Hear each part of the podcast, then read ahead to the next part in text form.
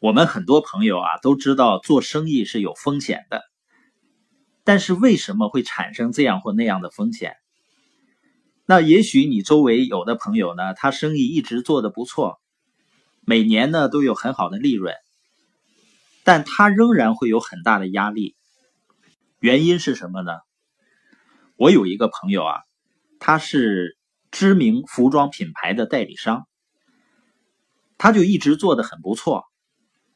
那今年呢，他对整个的市场销售更有把握，所以他决定呢，从那个品牌那儿进一大批货。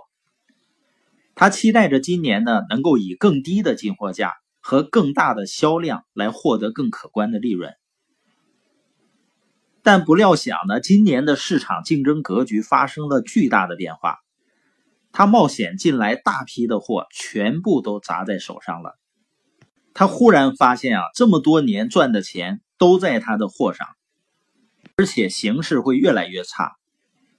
所以你想想，我这个朋友，包括你身边的那些知名品牌的总代理，他们做生意的本质到底是在买卖什么呢？你说，当然，他买卖是他的商品啊，也就是说，我这个朋友他是买卖服装生意啊。实际上并不是买卖某个品牌的商品，其实只是你这个生意的表象。当这些代理商开始用库存来博取差价，进入到这样的商业模式了呢，其实就是在买卖和经营商业世界里一种非常非常特殊的商品。这种商品呢，你甚至看不到、摸不着，但它像光。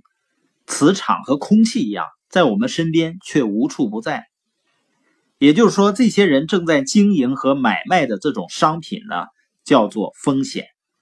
实际上，这种方式呢，也是一些知名品牌它转移风险的一种方式。你比如说，这些知名品牌，它生产产品呢，如果生产的量不够的话，那不够卖，这也是一种风险啊，利润会减少。但是如果生产的量大的话，尤其是你发现像服装这类的产品，它是有呃时效性的。过了这一年呢，过了这一季呢，就不流行了，穿上去呢就不好看了。所以生产量大了也是风险。我以前呢有一个朋友，他想做耐克的总代理，但是他发现呢，耐克要求他每年的订货会的时候。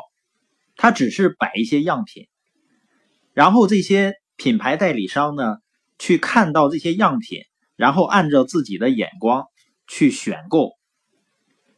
选择完以后呢，回到家里，把这些货款提前打给耐克厂家，耐克呢根据你订的货来生产。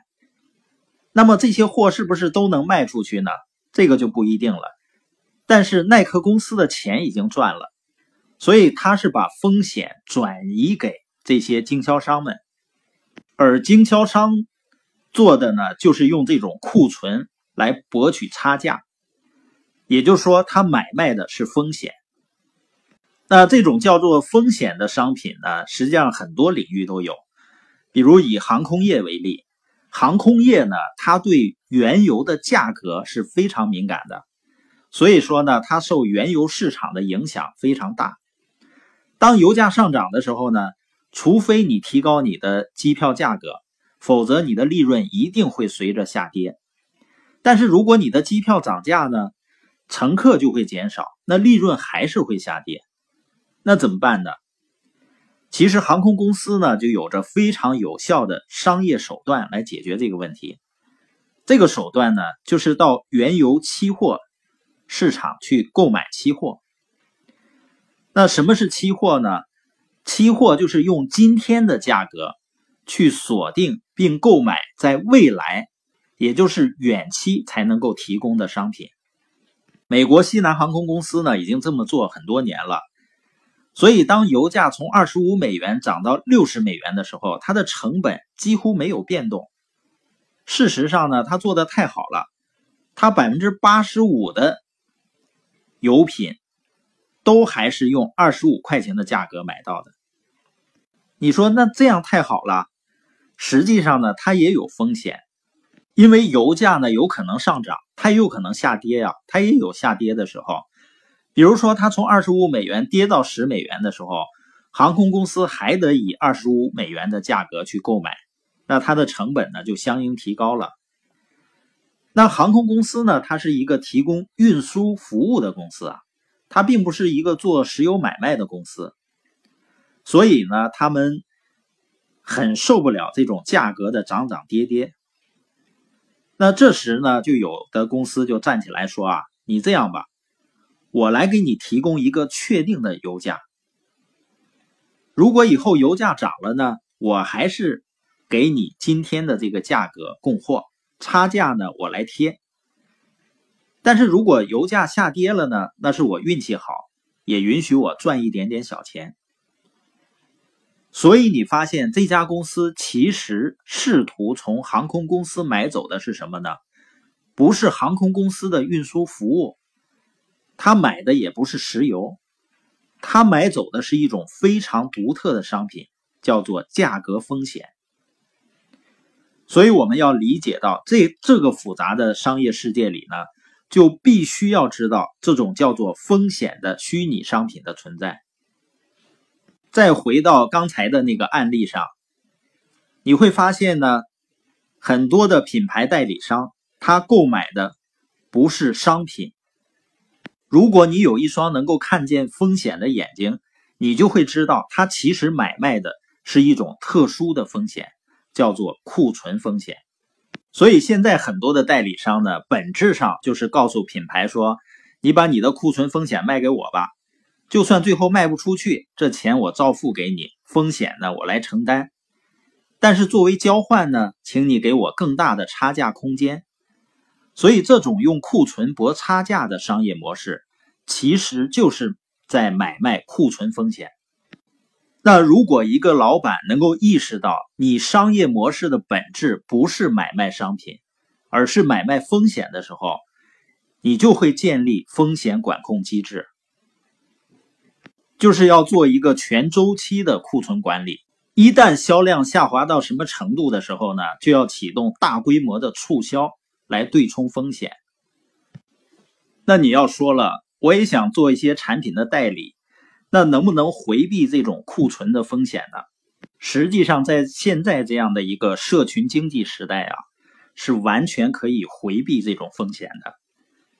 因为以前的商业模式呢，都是要先有产品，不管是厂家还是代理商，你先有产品了，然后呢，再从产品到人。也就是你产品先生产出来，然后代理商呢再把这些产品全部买过来，然后再到消费者。也就是传统的营销思路呢，叫从产品到人。而社群经济的逻辑是什么呢？